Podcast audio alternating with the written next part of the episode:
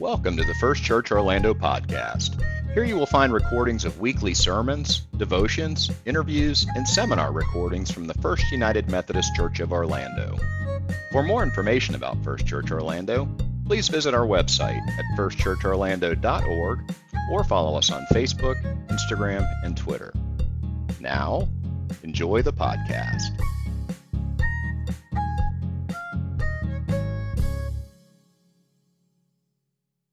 Our scripture passage for today comes from Romans chapter 8. Hear these words. So then, brothers and sisters, we have an obligation, but it isn't an obligation to ourselves to live our lives on the basis of selfishness. If you live on the basis of selfishness, you are going to die. But if by the Spirit you put to death the actions of the body, you will live. All who are led by God's Spirit are God's sons and daughters. You didn't receive a spirit of slavery to lead you back again into fear, but you received a spirit that shows you are adopted as his children. With this spirit, we cry, Abba, Father. The same spirit agrees with our spirit that we are God's children. But if we are children, we are also heirs.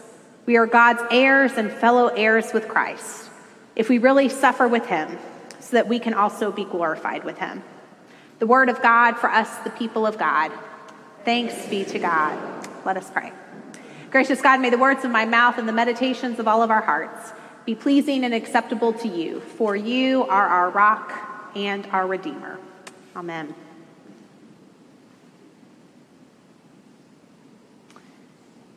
I'm going to need a little participation, participation this morning, okay? I'm warning you ahead of time.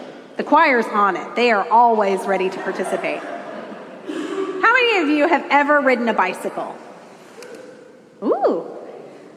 I didn't ask when, right? It could have been yesterday or it could have been 20 years ago, right? Some, uh, most of us have ridden a bicycle at some point in our lives. Now, when you learned to ride a bicycle, did someone give you a book and say, read how to ride this bicycle and then just go get on it and have fun? No, hopefully not. If that happened to you, I'm sorry. Um, Most of us had someone teach us how to ride a bicycle. Maybe we had one of those bikes with training wheels. And so we got on it and so we got to practice pedaling without toppling over. And we had to practice kind of finding our center of balance and figuring out how to steer. And then eventually those training wheels came off and we were free at last to ride. And what sometimes happens on a bicycle? You fall off. And maybe, depending on the injury or the trauma, maybe that was the last time you ever rode a bicycle. But for most of us, especially if we were children, we got back up, dusted ourselves off, and got back on, right? To ride again. Sometimes in life, we learn by doing. We can read up on a subject, we can know all about it in our heads, but it's not until our bodies actually engage or we physically in- interact with that subject, we don't really know. If I, you know, when I asked you a question, how many of you had ever ridden a bicycle? I said, Have you ridden a bicycle? That means you had to get on it. If I'd asked a different question, like, Do you know how to ride a bicycle? You might be like, Well, I know but that's not the same thing as actually writing it. You get where, where we're going today? All right. How many of you have ever moved away from home, settled in a new place, and had to make new friends?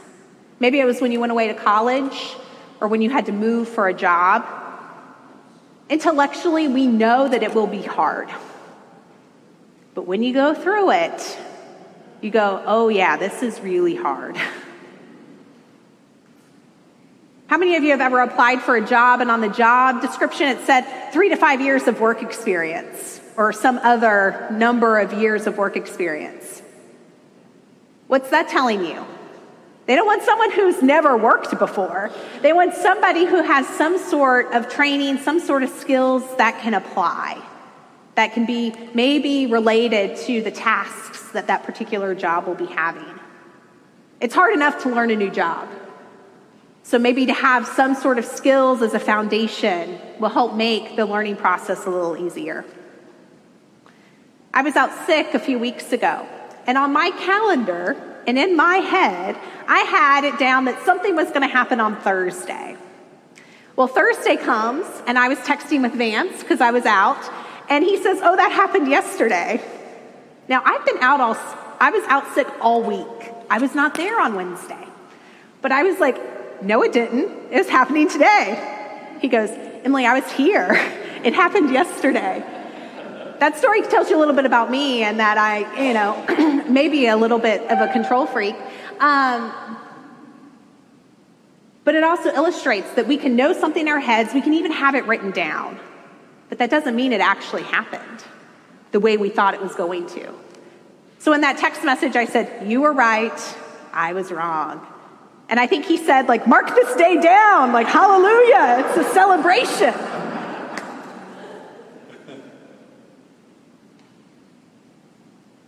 Intellectually, we know that it will be hard to lose a loved one whether it's a parent, a sibling, a spouse, a child, it's hard.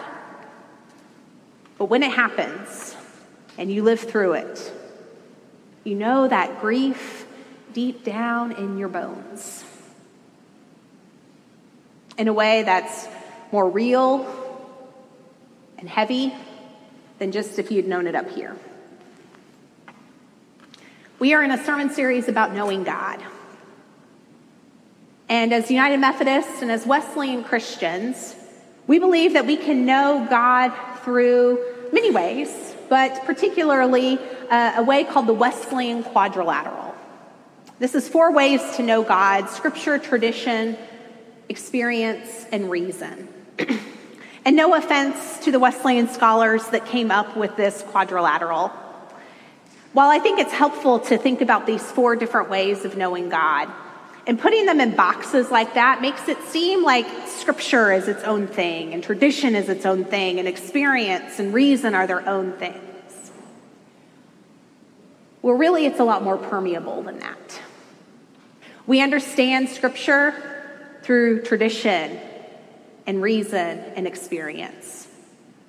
We understand our church tradition through scripture and experience and reason. They all work together to help us understand and to help us better know God. These four ways they work together, they're not in isolation. So last week, Pastor Vance preached about knowing God through tradition, and he shared a really great quote from Barbara Brown Taylor, and I'm bringing it back for us today. She says, There is no such thing as religion. There are only religious people who embody the scripts of their faiths as differently as dancers embody the steps of their dances. We have inherited a sacred pattern, a series of artful steps meant to lead us closer to God and each other. But until someone finds a partner and gives it a try, it is an idea and not a dance. Knowing God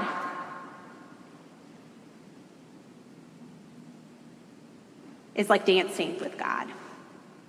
And I know that may make some of you uncomfortable if you don't like to dance. But knowing God is experiencing God. It's giving relationship with God a try. And so, how do we do that? We do that through a, series of practices, a series of experiences, if you will, to help us learn the steps of how to dance with God, how to live our lives in relationship with God, how to know God better and deeper over the course of our lives. You're here today on a Sunday morning. This Sunday morning worship service is an experience that we are sharing in together as we worship God together.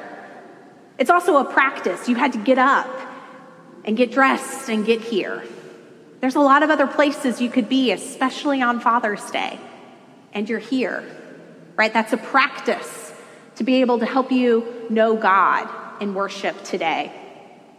But we can also um, know God through experiences, through some of these other ways that don't just involve 11 o'clock on a Sunday morning.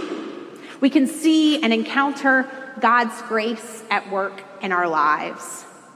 We can know God by understanding and acting upon faith in light of our own lives. It means growing in wisdom and maturity as a result of the relationships and situations in our lives. It's praying and reflecting on our own stories with other people.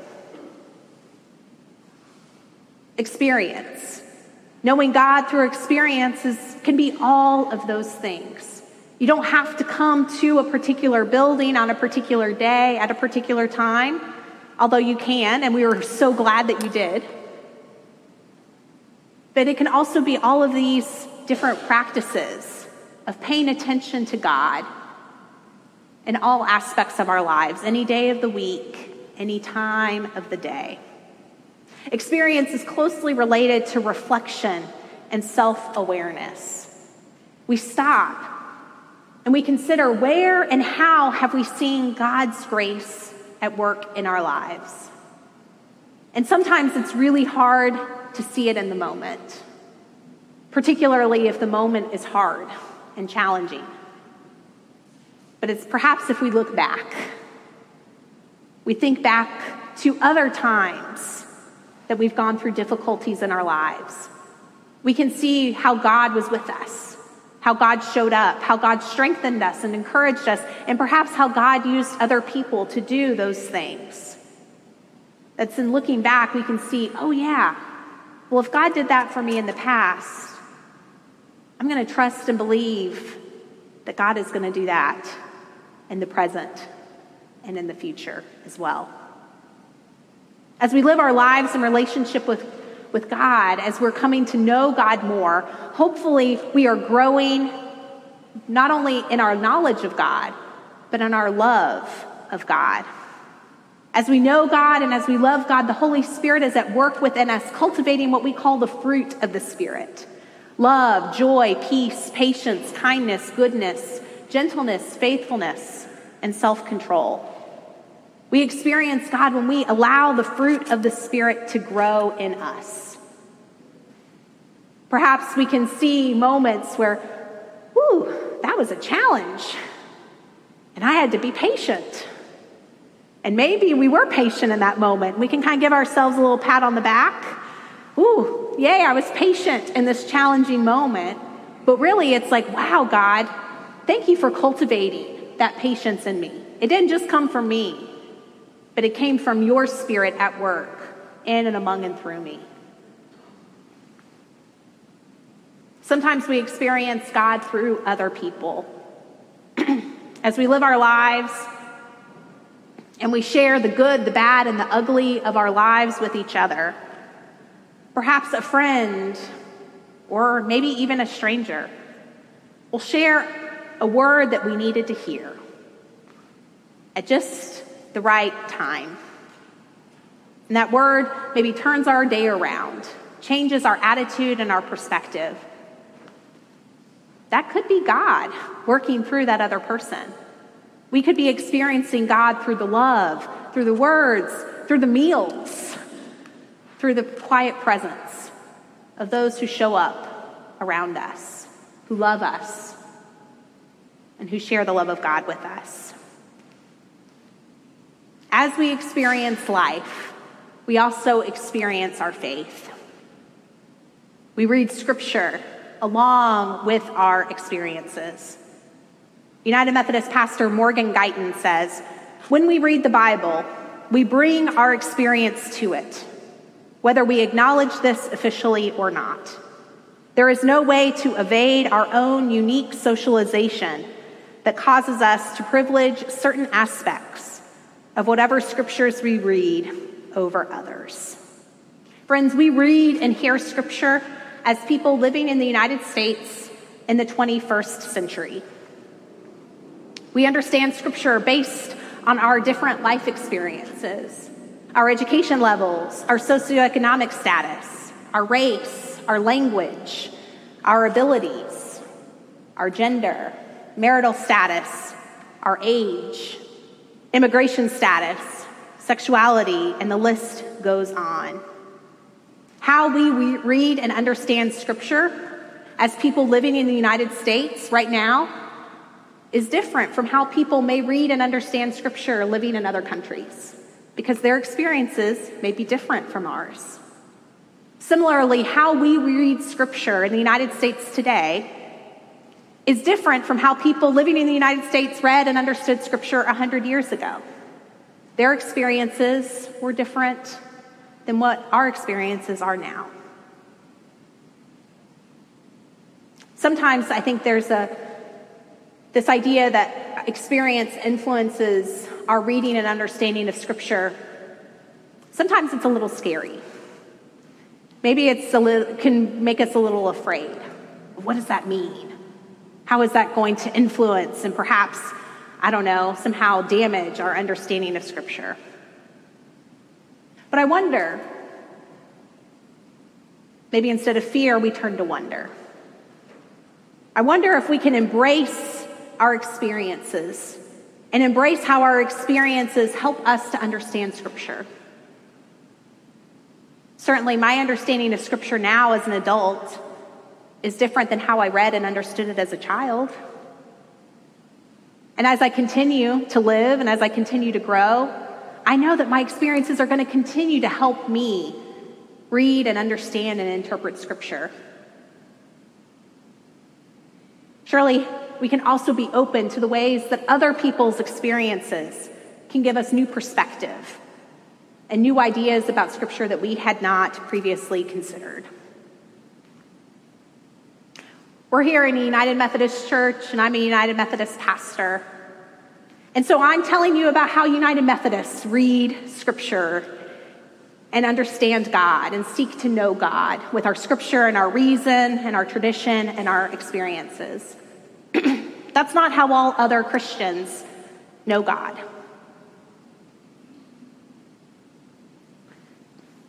And as a United Methodist pastor, you know what I say? Other people can read scripture and try to understand and try to know God, and whatever ways they want to do that, that's fine. But as a United Methodist pastor, I'm saying that I'm reading scripture through the lens of tradition and reason and experience. You know, for many years, women were not ordained as pastors in the United Methodist Church or other Christian traditions. And yet I'm standing here before you as a woman that's ordained. How did that happen? Aren't there some scriptures in the Bible that say women shouldn't be preachers and shouldn't be talking to men? And there are. But for the United Methodist Church, understanding experience and allowing experience to help us know God says, you know what? Yes, there are some scripture verses in the Bible that talk about how women should not speak in church or how they should be silent.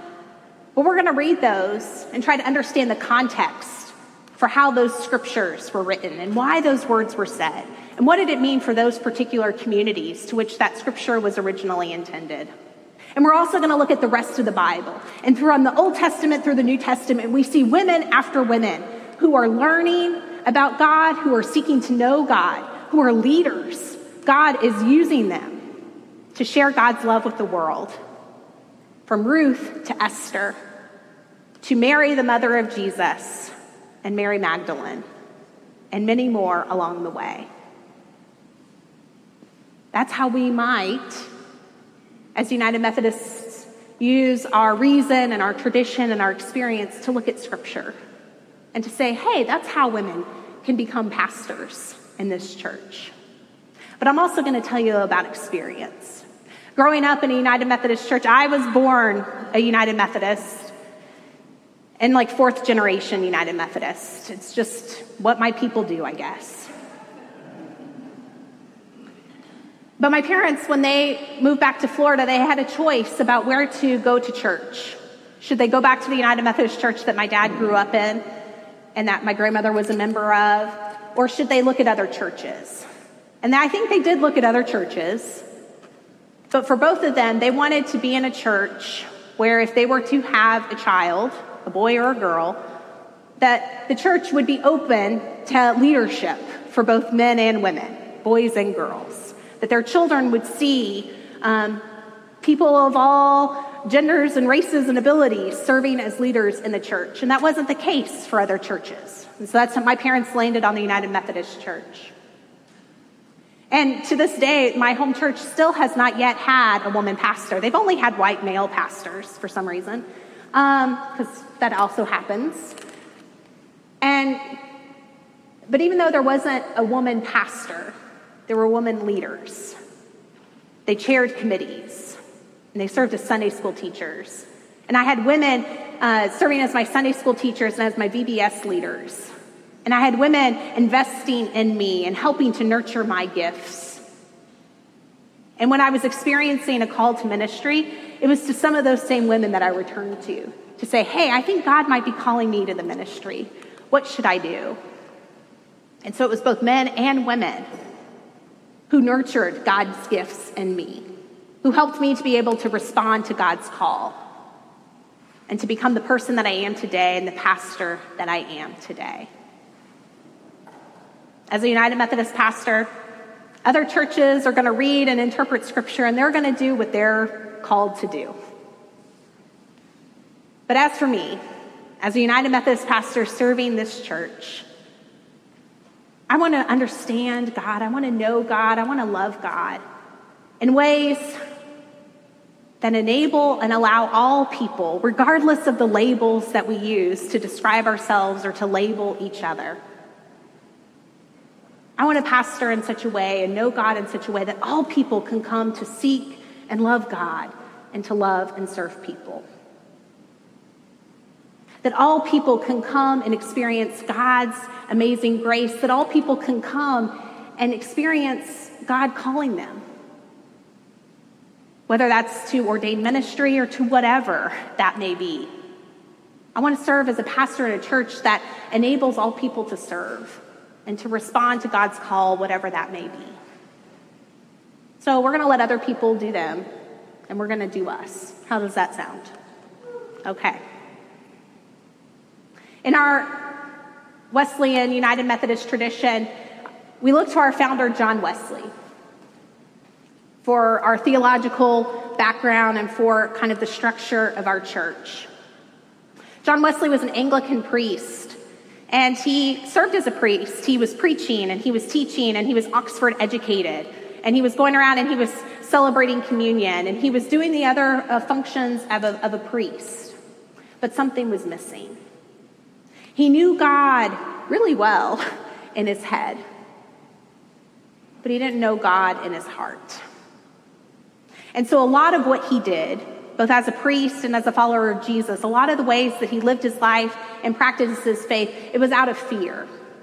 It was trying to, like, if I do all these good things, then surely God will, like, reward me. Surely God will save me. Surely God will take care of me. But it was really about what all he was doing as opposed to what God was doing. And so on a night in 1738, John Wesley writes in his journal In the evening, I went very unwillingly to a society in Aldersgate Street, where one was reading Luther's preface to the Epistle to the Romans. About a quarter before nine, while he was describing the change which God works in his heart through faith in Christ, I felt my heart strangely warmed. I felt I did trust in Christ Christ alone for my salvation. And an assurance was given me that he had taken away my sins, even mine, and saved me from the law of sin and death. John Wesley knew scripture. He knew God with his head. He was familiar with Romans 8. But on this particular evening, he received God's Spirit when his heart was strangely warmed. And the Spirit showed him that he was adopted as God's child.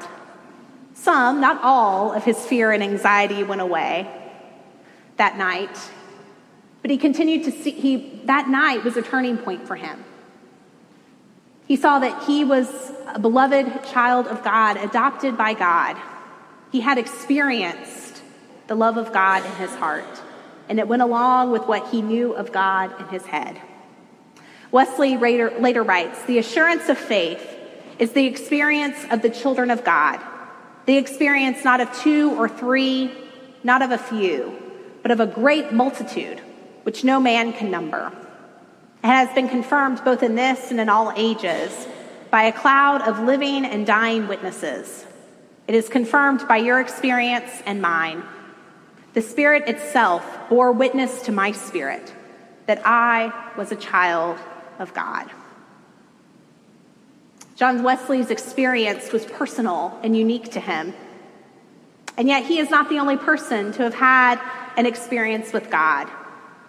God shows up in all sorts of ways to all sorts of people to convey God's love for us. And so, some of us gathered here today may have had experiences in our lives where we have felt God's love deep in our hearts. And it was personal, and it was meaningful, and perhaps life changing for us. And some of us may not have ever had those experiences. And both are okay. Beyond the United Methodist tradition, the Christian tradition offers us a model for how we might practice experiencing God in our daily lives. St. Ignatius taught us about paying attention to consolation and desolation. Consolation is the interior movement of the heart that gives a deep sense of life giving connection with God, others, and my most authentic self and God. It is the sense that all is right with the world, that I'm free to be given over to God and to love, even in moments of pain and crisis. Conversely, desolation is the loss of a sense of God's presence. I feel out of touch with God, with others, and with my most authentic self.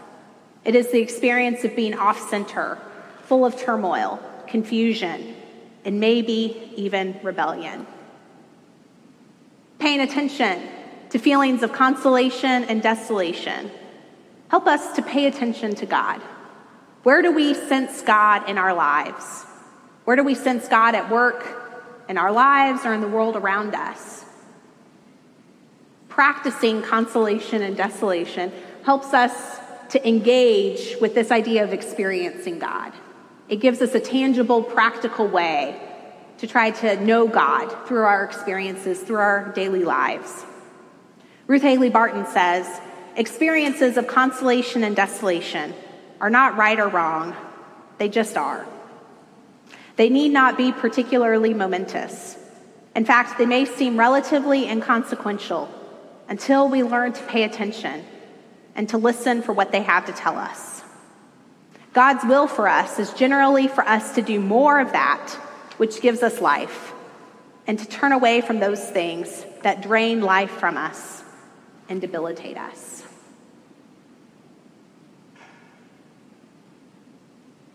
We can experience God, we can know God by paying attention to the moments where we feel connected to God, connected to other people, connected to that abundant life that God has for us. You and I, we are children of God. We are heirs of Christ. And maybe we know this in our heads. But by practicing consolation and noticing those moments of desolation, we may be able to cultivate that knowing God in our hearts. Let us pray together. Gracious and loving God, you love us and you want to know us. And in return, you want us to know you. God, give us eyes to see and ears to hear minds and hearts full of curiosity and wonder, and the willingness to pay attention to how you are at work in us and in the world around us. God, help us to both increase our faith and to increase our knowledge of you in our heads and in our hearts. And may this knowledge of you change us, change how we live and how we love in the world. It's in the name of Jesus we pray. Amen.